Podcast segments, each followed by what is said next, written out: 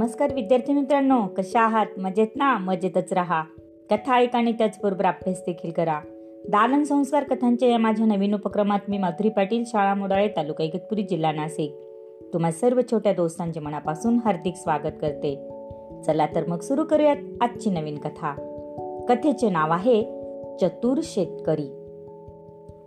ब्रह्मापूर नावाचं एक छोटस आणि सुखी राज्य होतं. ब्रह्मापूरचे महाराज ब्रह्मासेन हे जनतेची फार काळजी घेत. प्रजेसाठी नेहमी झटत. त्यांना साऱ्या सुखसोयी उपलब्ध करून देत. त्यामुळे त्या छोट्या राज्यात सुखशांती नांदत असे. ब्रह्मपूरच्या शेजारीच एक भलं मोठं राज्य होतं. त्या राज्याचं नाव होतं विक्रमपूर. विक्रमपूरचे महाराज विक्रमसेन पराक्रमी होते.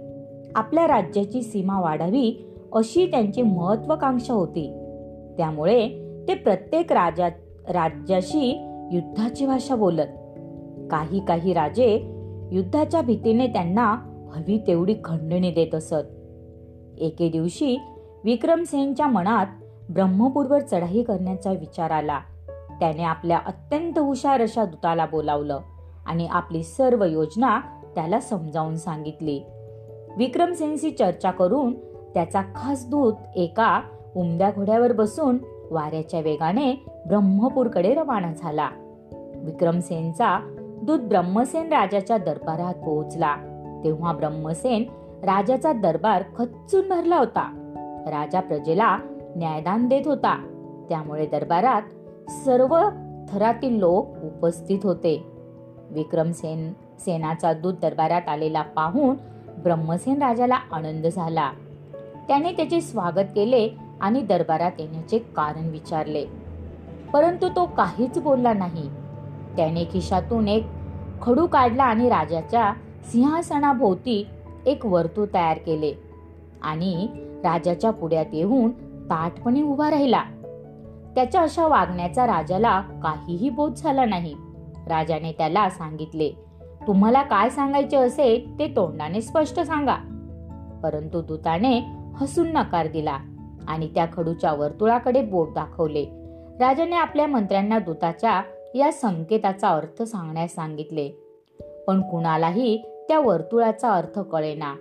तेवढ्यात दरबारातला एक शेतकरी पुढे आला आणि म्हणाला महाराज आपली आज्ञा असेल तर मी या दूताच्या प्रश्नाचं उत्तर देतो. राजाने त्याला परवानगी दिली. राजाची परवानगी मिळताच तो त्या दूतासमोर जाऊन उभा राहिला. तेव्हा त्याने शेतकऱ्याला ते वर्तू दाखविले. शेतकऱ्याने झटक्यात त्याच्या हातातला खडू घेतला आणि त्या वर्तुळावर फुली मारली. ते पाहून दुताळाचे हसणे बंद झाले.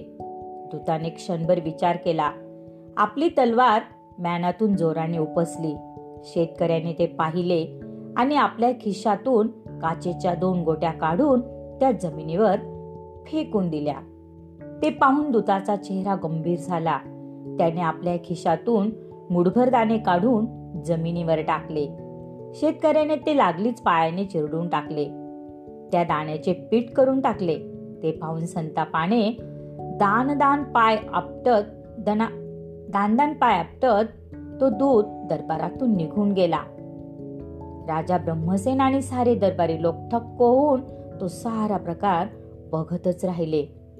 विक्रमसेन राजाचा दूत निघून जाताच राजा ब्रह्मसेनने शेतकऱ्याला आपल्याजवळ बोलावून त्या दोघात काय बोलणं झालं? विक्रमसेनचा दूत सांकेतिक भाषेत काय सांगत होता? हे विचारलं. महाराज शेतकरी म्हणाला विक्रमसेन राजाचा दूत दरबारात आला होता. ते युद्धाचं संदेश घेऊन. काय? युद्धाचा संदेश? राजा द्वेषाने म्हणाला. आम्हाला ही कल्पनाच नव्हती. बरं पुढे काय म्हणाला तो? महाराज दूताने आपल्या सिंहासनाभोवती खडूने वर्तू तयार केलं आणि तुमच्यासमोर ताटपणे उभा हसत राहिला. यावरून त्या दूताला असं सांगायचं होतं की आम्ही आपल्या राज्याला वेढून घेऊ शकतो आणि हसत हसत चुटकीसरशी तुमच्यावर विजय विजय मिळवू शकतो असं शेतकरी म्हणाला. मग त्यावर तू काय उत्तर दिले? राजाने विचारले सरकार मी त्या वर्तुळावर खडूने फुली मारली आणि म्हटले आम्ही तुमचा वेढा एका क्षणात कापू शकतो. शेतकरी म्हणाला शाप्पास अगदी योग्य उत्तर दिलेस. राजा म्हणाला महाराज त्यावर दूताने वेगाने तलवार उपसून लवकरच युद्धाला सज्ज व्हा असे सुचवले. त्यावर मी काचेच्या दोन गोट्या जमिनीवर टाकून उत्तर दिले युद्ध करणे आमच्या दृष्टीने गोट्या खेळण्यासारखे सोपे आहे. शेतकरी म्हणाला वा वा अगदी छान. आमच्या मनातलं उत्तर दिलंस. राजा खुश होत बोलला. राजे विक्रमसेनच्या दूताने जमिनीवर शेवटी मुठभर दाणे टाकले. त्याचा अर्थ काय होता? आमचे सैनिक या दाण्यांसारखे कसदार आहेत. त्यावर मी त्याचे दाणे पायाखाली चिरडून टाकले आणि त्याचं पीठ करून त्याला उत्तर दिलं. आमचे सैनिक तुमच्या कसदार सैन्याचं क्षणात पीठ करून टाकतील. शेतकऱ्याचे हे बोलणं ऐकून राजा थक्क झाला. त्याचा आनंद गगनात माविनासा झाला. शेतकऱ्याच्या बुद्धिमत्तेचे राजाने तोंड भरून कौतुक केले.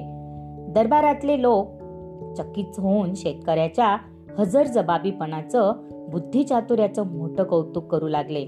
त्यांनी टाळ्याच्या गजरात त्याचं अभिनंदन केलं.